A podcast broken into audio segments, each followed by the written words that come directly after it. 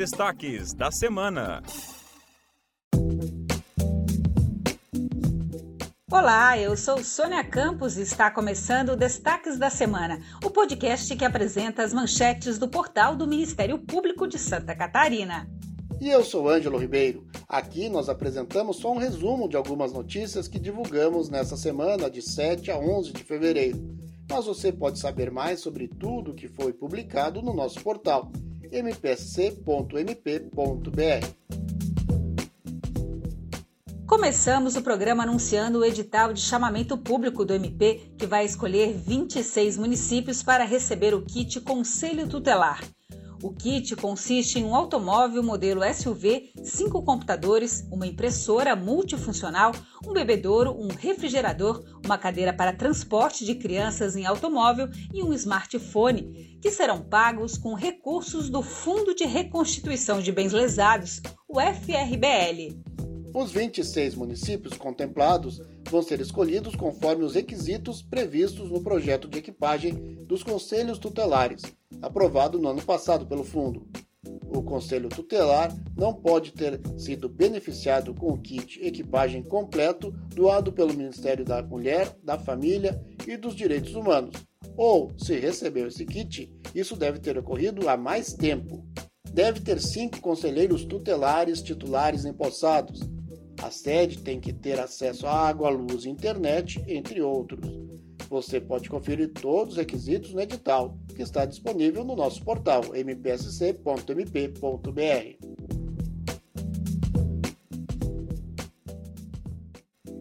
falando no FRBL, o fundo também financiará novas embarcações para a Polícia Militar Ambiental. Na última quarta-feira, o Conselho Gestor do FRBL, presidido pelo MP catarinense, aprovou o investimento de mais de 2,7 milhões de reais para a compra de dois barcos, um com no mínimo 10 metros de comprimento e outro com no mínimo 8 metros. Como explica o subprocurador-geral para assuntos jurídicos do MP catarinense, Fábio de Souza Trajano, que preside o Conselho Gestor do FRBL.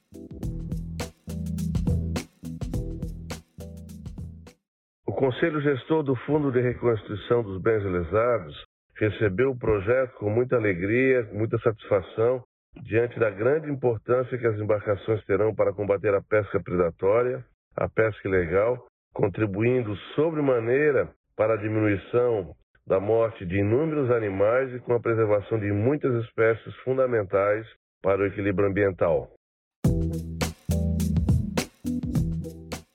Início de ano é época de planejamento e não é diferente aqui no Ministério Público. Na última terça-feira, o Ministério Público de Santa Catarina publicou o Plano Geral de Atuação para o biênio 2022-2023. O documento serve para orientar a execução prioritária das ações, programas e projetos definidos no planejamento estratégico do Ministério Público.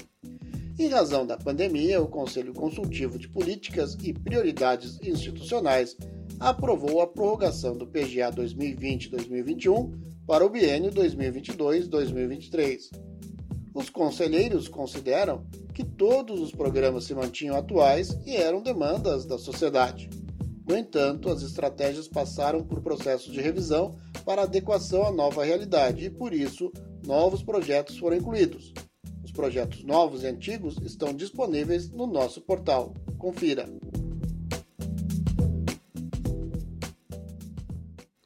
Também temos novidades em nosso Colégio de Procuradores de Justiça. Alexandro Teixeira da Cruz tomou posse no cargo de Procurador de Justiça após 34 anos de contribuição no Ministério Público de Santa Catarina. O novo Procurador de Justiça ocupará a vaga de Guido Feuser, que se aposentou recentemente. Agora vamos dar um giro pelo estado e acompanhar as atividades do Ministério Público em Santa Catarina. Em Florianópolis, o Ministério Público de Santa Catarina está cobrando explicações sobre as más condições da pavimentação no acesso da Ponte Arcílio Luz. O ofício requisitando informações foi expedido na quinta-feira pela 30 Promotoria de Justiça da capital, que atua na área da cidadania e direitos humanos, após uma vistoria constatar que a pista de rolamento da parte da ilha está tomada por rachaduras, afundamentos e desníveis. Como esta é a segunda vez que o Ministério Público intervém em função das más condições da via no mesmo local, o município tem 48 horas para dar uma resposta sobre quais providências serão tomadas para a resolução definitiva do problema.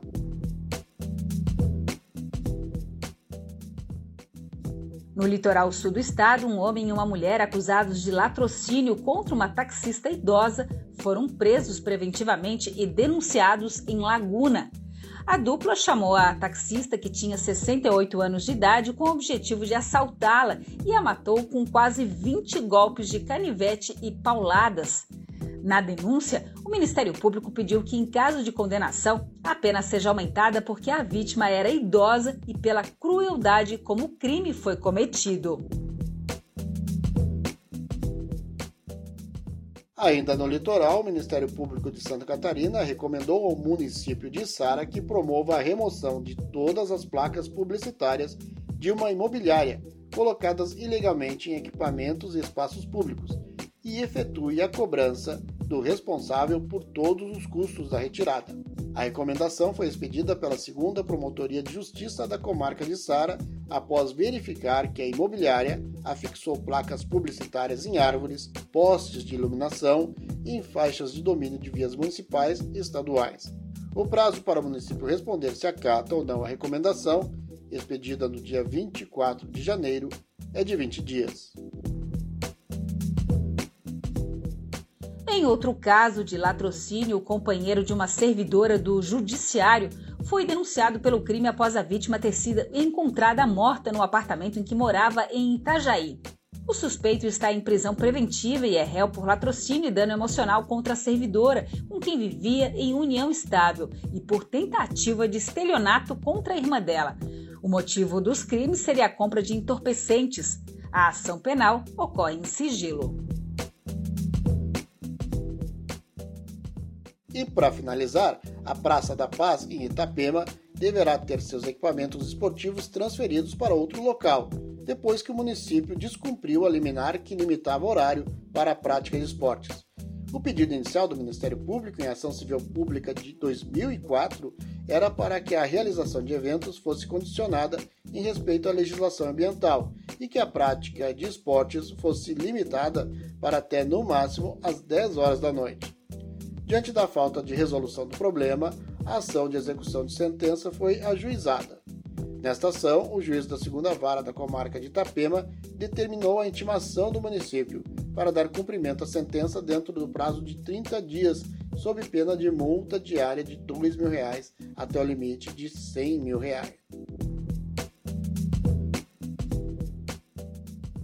Assim chegamos ao final de mais um programa. Esta foi a edição do Destaques da Semana de 8 a 11 de fevereiro do Ministério Público de Santa Catarina. Eu sou Sônia Campos. E eu sou Ângelo Ribeiro. Acompanhe o Ministério Público e mantenha-se informado sobre nosso trabalho pelo Estado. Acesse o nosso portal e leia muitas outras notícias. mpsc.mp.br. Bom final de semana e até mais.